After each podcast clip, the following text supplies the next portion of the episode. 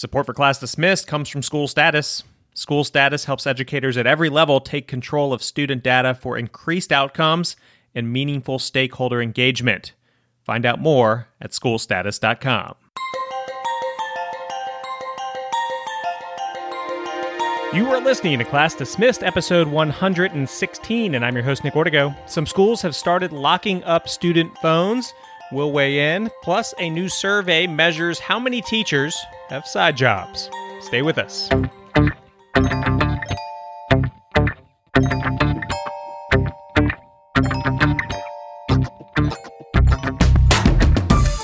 Dismissed is the podcast that inspires educators through story. Each week, we cover some of the hottest topics and news in the world of education. Plus, we hear from a guest with a bright idea for education that you can apply in your community. This week, Trevor MacKenzie's here to tell us how we can dive into inquiry based learning. Hello, everybody. Nick Ortego here, and I'm joined by the hardest working principal east of the Mississippi, Christina Pollard. Christina, how are you doing? I'm fantastic today. How was school the past week? How have things been looking for you? Oh, school has been real interesting. Had a downpour today. Started my day with my pants soaked with three inches of water, trying to unload buses. But let me tell you, my students still come in happy as they can be, so it's worth the rain. As a uh, principal, can you not just be like, you guys go ahead and handle bus duty. I'm going to stay inside. It's pouring rain. I love leading by example. That's if good. I'm on duty, if I'm greeting students and I'm excited about the start of the day, everyone else will be too. Are you high fiving students and stuff as they're getting off the bus? Oh, yes, high five, and I compliment the big bows, nice tennis shoes, give hugs, and I also check on my babies that aren't smiling and, you know, not responding to me. And, and I think it's important. And when I'm not there, my poor assistant principal, when I'm not there, they'll give her a hug, they'll give her a high five, and then they'll say, Where's Miss Pollard? Gotta love it. So, uh, what's going on in the teacher's lounge this week, Christina? Oh my goodness, have you heard about the cell phone uh, policy that they have in California? I did. This actually made national news. Like, I think like NBC had it, a few big agencies had this story. Well, administrators in this school, in San Mateo High School, they think it's a positive to have a no cell phone policy. But even more than that, they are actually collecting cell phones from students when they enter the building. Like, and they're putting them in. They're putting them in a little pouch and they're magnetized and they are sealed until the end of the day.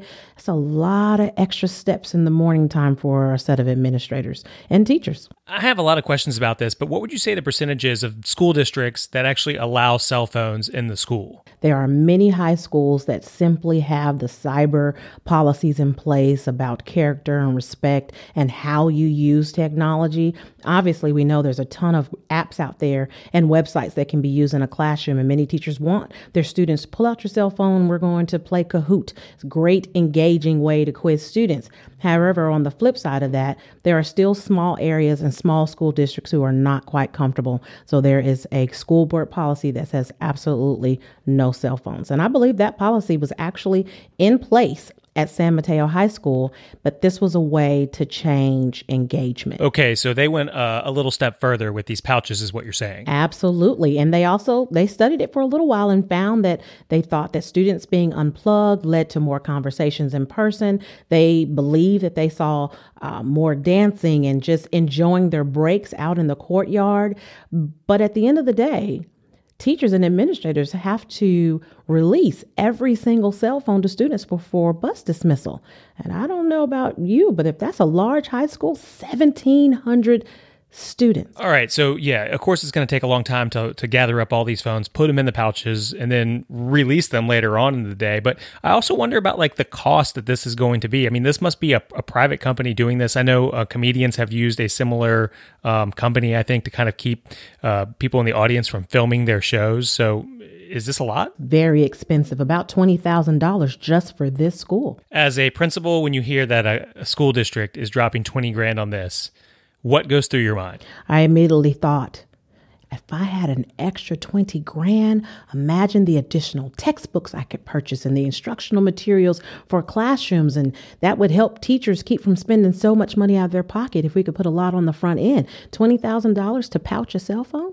Yeah, That's a little it does seem extreme. It's extreme. In our school district, we do have a no cell phone policy. Mm-hmm. We know almost every child, probably from third grade on up, has a cell phone. But I think it's about the relationships that you have in place. I think it's about clear expectations and and procedures in your building. And I'll tell you, I'll see a teenager come through, c- get off the bus, and I can see the cell phone in their pocket, and I'll say, "Put your cell phone in your backpack so we don't have that issue."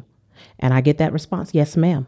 Another part of my job is I do I do a lot of video work, so I find myself in these settings where I'm filming adults listening to speakers. I just just one of the rooms that I often find myself in, and I can't help but notice that the adults are just as bad as the kids. I mean, there'll be a paid speaker on a stage, and all these adults are just looking at their phone at whatever. I mean, it, they might be dealing with business, but it could be Facebook or Instagram or whatever. I mean, are we not uh, leading by example as you were talking about earlier? Take your video camera out to a restaurant.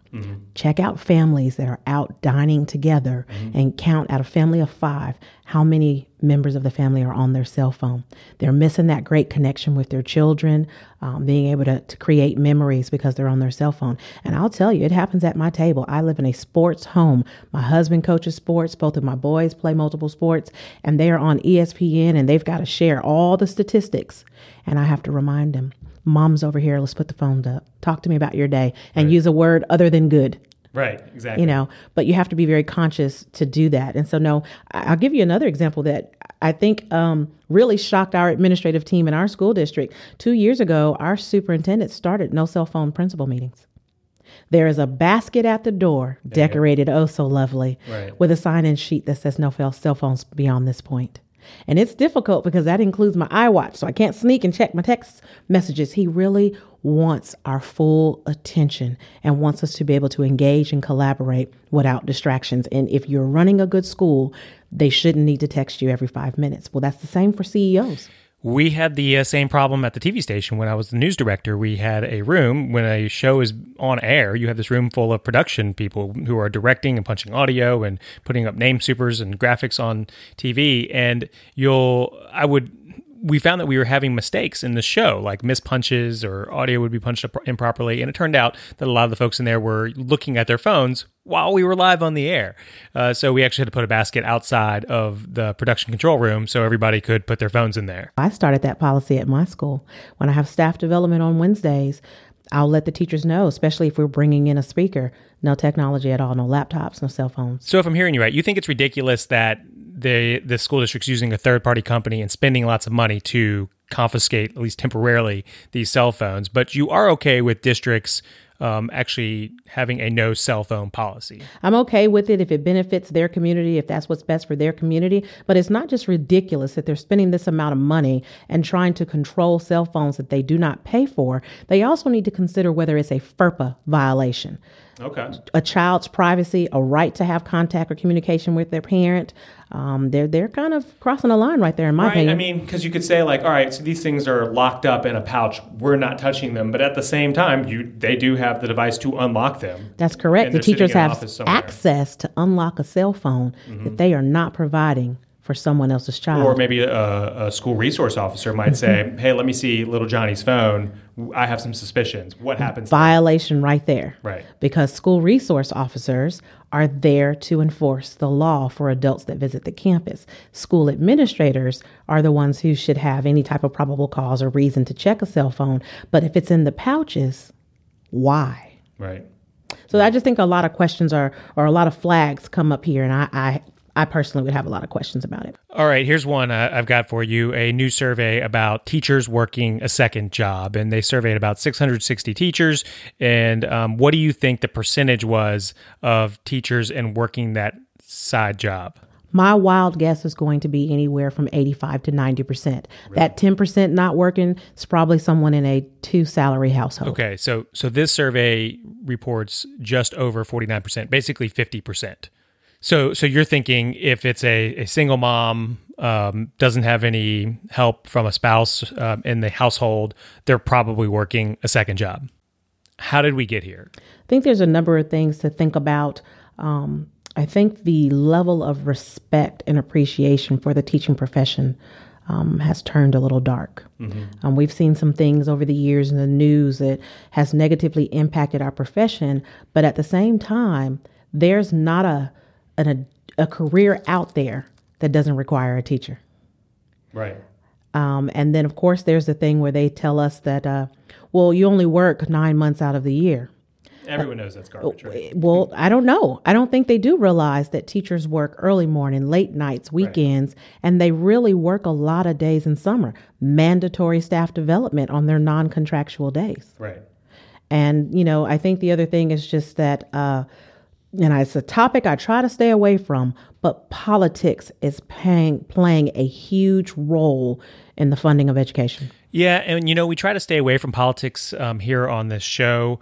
Um, but I mean, you have to point out that it just seems like politicians often do that thing where they, they fund education right before the election, but then they count on us forgetting that they didn't fund uh, education those years right after the election. So usually it's uh, year one, two, and three right after the election. They don't really put a whole lot of money there.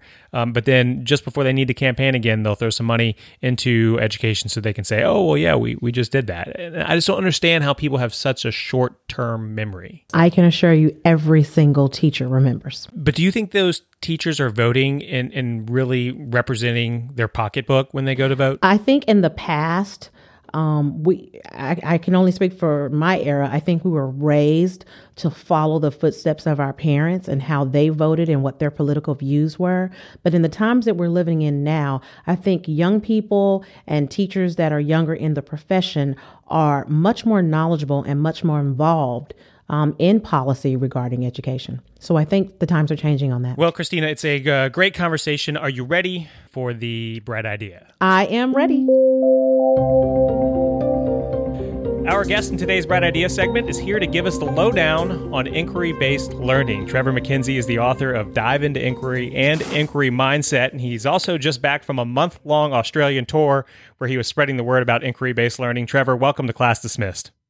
Nick, thanks so much. And uh, I'm thrilled to be here. Great to connect and uh, looking forward to this. We're excited to connect too. But first, I want to, I'm going to ask you to do something that may or may not be hard. I guess it depends on how much you, you're prepared on this stuff. But imagine you and I are on an elevator together and we're getting off at different floors. And I say, Trevor, what's inquiry based learning? How do you quickly get that point across? Yeah, I love it. Uh, well, that's a challenge because you know I spent days, sometimes weeks, working with teachers around the world and deepening understanding of inquiry. But uh, in a nutshell, I would say getting our students to have more of an active role in the classroom, uh, exploring their questions and their curiosities as entry points into our curriculum, and definitely playing with the role of the teacher in the classroom. And sometimes that teacher is at the front of the room and uh, leading the way, so to speak. And sometimes the teacher is that guide on the ride, you know, someone who's facilitating and supporting learners. And, uh, you know, the role of questions, I think, is pivotal in the inquiry classroom. And then I have to stop because I've exited the elevator and you're moving up and I'm gone. So, uh, but again, you know, Nick, it's something that's an ongoing piece of my work is helping teachers around the world uh, with implementation of inquiry, if you will. Well, and now, and now we can actually dive into it. And I'm just going to refer to it as IBL probably for the rest of the uh, the the show. But how how is this different from say personalized learning? We've done episodes on that. They sound kind of similar, but not the same, I guess. Yeah, you know, I think inquiry as an umbrella, you know, there are many frameworks and protocols and and uh, you know, I, I don't want to say catchphrases, but there's a lot of trendy jargon happening around, you know, the global educational discourse right now. Project project based learning, problem based learning, personalized learning. I think inquiry is the overarching umbrella, and underneath that umbrella, what we're trying to do is really give our experience in our classrooms over to the students so they can take ownership over different components of their learning. So whether it's, you know, designing a genuine, authentic task, to exploring a curiosity or a question that's theirs. Uh, you know, I think all those frameworks underneath the umbrella of inquiry really shift the ownership over to the students and that gradual relief, release of responsibility from the teacher to the student, I think is a really key aspect that inquiry uh, uh pushes forward. Eh, okay, so if I'm hearing you right, you you, you want to give ownership to the students. I mean, does that mean you're you're asking them, all right, well, what do we learn about today? Like, how does that look? Yeah, it looks like different things uh, throughout the year. You know, I, I, find time and time again, students at the beginning of the year they, they, they, tend to be more cautious and more anxious around taking ownership over the over their learning. And you know, we we can't fault them for that. I think our educational systems have been really you know, pushing a, a complacent model for years and years and years. And then they walk into an inquiry space and they're asked to, hey, well, what are you passionate about? Or what are you curious about? So earlier on in the year, it really is modeling what inquiry can look like through a teacher directed inquiry. You know, I always start my unit design with a big overarching, ungoogleable question, if you will. And I make that Google or ungoogleable question front and center in my classroom, right? So we can all see it. And I try to have it be really enticing. You know, I want to pull my my students into our curriculum through that overarching question. And then I'm really big on provocations, Nick. Provocations are those really exciting entry points into our curriculum. I show a lot of video that is tied to our curriculum.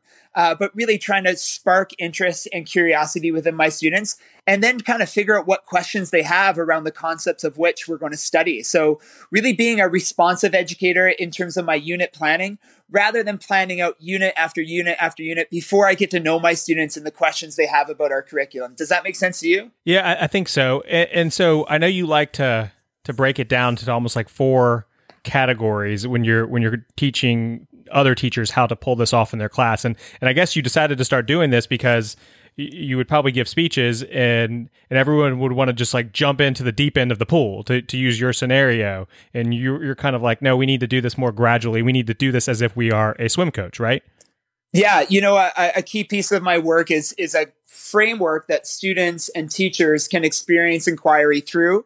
And really, if you can imagine that swimming pool, you know, there's a shallower end where the teacher is definitely taking on more of a role in terms of planning an inquiry unit, you know, the questions that we ask, the provocations that are brought in, the resources that students are going to grapple with and unpack. That's all decided uh, through the lens of the teacher. And that's my role is really modeling what a strong inquiry can look like.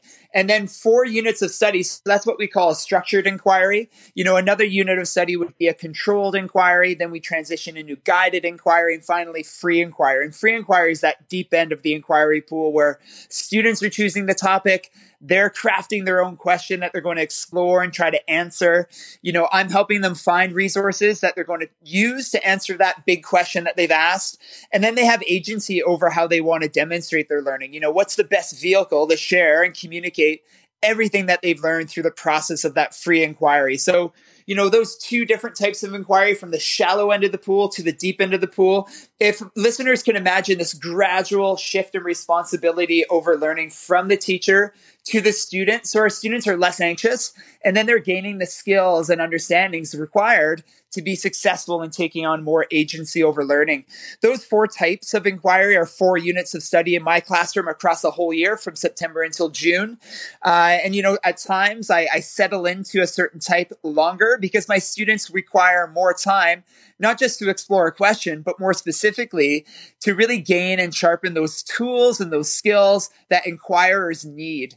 Uh, and then, you know, of course, we we culminate our year in that free inquiry, the deep end of the pool. In my classroom, that tends to look like a gala or some kind of a public display of understanding, if you will, where we try to take our learning beyond the four walls of our classroom and invite people from the community in or people from other classrooms in, because inevitably the questions and the topics these students are exploring in free inquiry they're super interesting, right? And we want to share that learning because learning shouldn't be confined just to a single course or, you know, something that can be dumped into a recycling bin at the end of the year. It should be meaningful for all those involved. So really trying to take it to, you know, towards the end of the year to a gala space. I think students really enjoy sharing their free inquiry project to a public audience.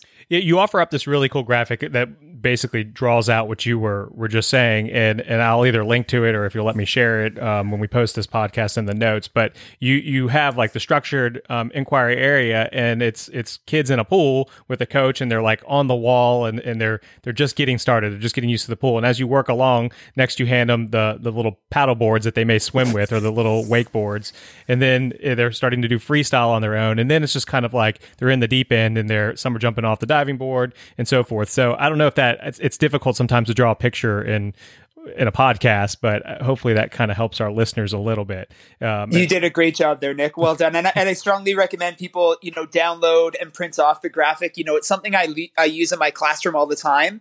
Uh, it's a teaching resource essentially for my students so they can understand where their role is going to shift throughout the year uh, and how my role is also going to shift to better support them taking ownership over their learning. So, yeah, by all means, Nick, please link it to the podcast and, and listeners, please print it off and use it with your students. And so that's good to know that you actually share it with the students. So if somebody's still not keeping up with this, like, can you give me a real life example of like the first step, structured inquiry, and you're you what are you doing like in terms of um, I guess you're an English teacher at, at heart, right? Yeah, so I'm a, I'm a trained English teacher, but you know, my work really transcends uh, a specific subject area. You know, I think teachers from kindergarten all the way up to higher ed can adopt inquiry as their own. You know, on day one, uh, you know, it's all about relationships, Nick. As we know in education, we have to build strong relationships with our students, and that's just oh so true in an inquiry classroom. You know, getting to know our students both in terms of their strengths and their challenges, but also their interests and their curiosities, so I could leverage those it towards the deeper end of the pool. You know, I, I don't do a single assignment for the first couple weeks. Uh, my students are writing and they're talking, but nothing is taken in for marks because I really want to create a strong relationship with all my kids. So, you know, on day one, I'm doing all those goofy name games. I'm meeting my kids at the front door and we're doing kind of little checks and little conversations so I can get to know them better. Uh, and as soon as I feel like that relationship is strong and I've gotten to know my students pretty darn well, uh, I roll out that structured inquiry. And that is, you know, I begin with that overarching, ungoogleable question. You know, one that we're chewing on right away this year will be who are you and what shapes your identity? Uh, and that's a big question for any young person to explore. Uh, beautiful question in the English classroom because as we read different pieces, whether it's stories or poems or watch documentaries or read novels, you know, identity is a key characteristic across literature. And having my students not just understand identity through literature, but create a deeper understanding of themselves and what their values and their beliefs are and their goals. That's kind of the, the balance I'm, I'm trying to achieve in this structured inquiry. Uh, you know, both give them an active role in exploring themselves through the lens of the literature that we're reading.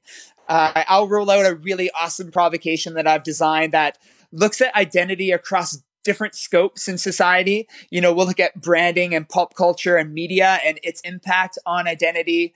We'll look at gender and identity, which is really, really an important topic for young students to grapple with and kind of sharpen a conversation around. Mm-hmm. Uh, we'll look at politics, politics and identity and the shape of values that are in our political realm. And it all comes back to eventually them understanding themselves better as students and as learners and as citizens in our world, right? So, uh, starting learning with a question, I think, is the greatest shift teachers and listeners can make in, in, in, with regards to unit design. You know, what is that overarching question that is tied to a concept that's in our curriculum or a topic in our curriculum, and drafting that overarching question and making it really visible in your classroom. So everything you're doing and talking about and reading is tied to that overarching question, and essentially that's our goal is to answer that question, isn't it? By the end of our unit, students should be able to talk to and write to uh, the answer to that question, if you will, Nick. And do you think the students uh, are keeping up um, as you go along? Like, do they do they see this almost as a teacher would see this? A, a key hallmark of an inquiry classroom is just being really transparent and intentional with all aspects of learning in the classroom. There's no, you know, hidden agenda here. There's no, you know the students don't know where we're going the frameworks and the structures that we we adopt in an inquiry classroom not just allow students to have a clear understanding of where we're going and that active role that we're seeking out but i mean we're constantly talking right? The inquiry classroom i, I think is pretty lively pretty boisterous and we're always talking and in that talking i'm getting a really clear understanding of both where my students are currently and then where we need to go next. Where do i need to take the next in terms of my direct instruction and any resources that i could bring in to deepen their understanding of that question? So i would say students have a really clear understanding of where we're headed and i think they feel really confident in the sense that they see that swimming pool graphic and they know that we're starting in the shallow end and they know that slowly throughout the year they're going to take on more agency and more of an active role, and that we won't go further in that swimming pool until they're ready. And that gives them a lot of confidence, that trust and that faith that they have seeing that swimming pool graphic. As you travel, do you find that teachers are aware and already practicing IBL, or is this something that you're like walking in and blowing their mind and, and then they're attacking it? Well, I see both, Nick. Uh, but to be honest, I'm typically invited into spaces to support teachers, and they've already committed themselves to this journey. And, and what they need help with isn't you know, understanding why they want to do IBL, but it's the how, it's the implementation piece.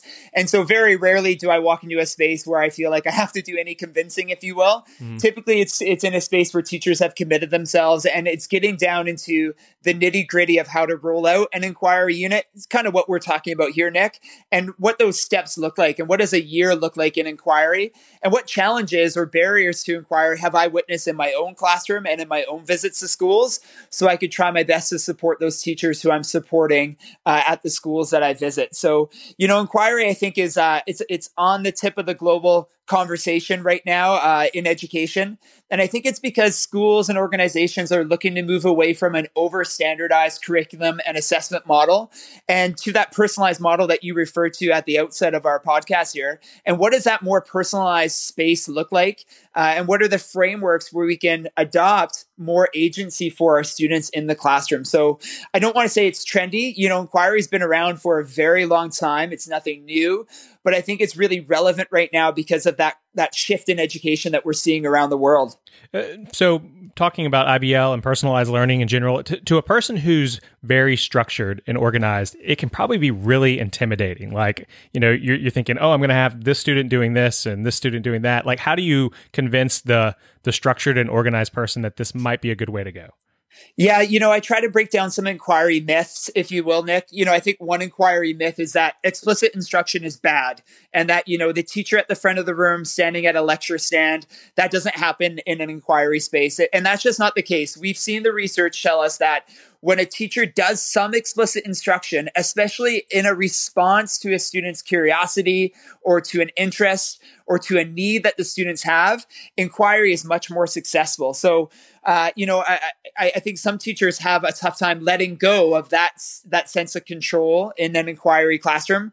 But teachers need to understand that inquiry does have explicit instruction, and uh, it does have many of the components that we've always done in a traditional setting they transfer over to an inquiry classroom. And I think breaking down some of those myths and really deepening an understanding of what inquiry is, how it feels, uh, how you plan an inquiry allows you know a, a teacher who likes control to see themselves in inquiry because an inquiry isn't a loss of control. It isn't, you know, messy and uncertain. A teacher just shifts their role from, again, that teacher directed, always at the focal point of the classroom, to slowly removing some of those restraints over learning to empower our students once they have the skills and understandings necessary to take on more agency over their learning. Does that make sense to you, Nick? Yes, absolutely. And and you have two books, Dive into Inquiry and Inquiry Mindset you know, how do you recommend people dive in with your book? Should they start with the first one and then move on to the second?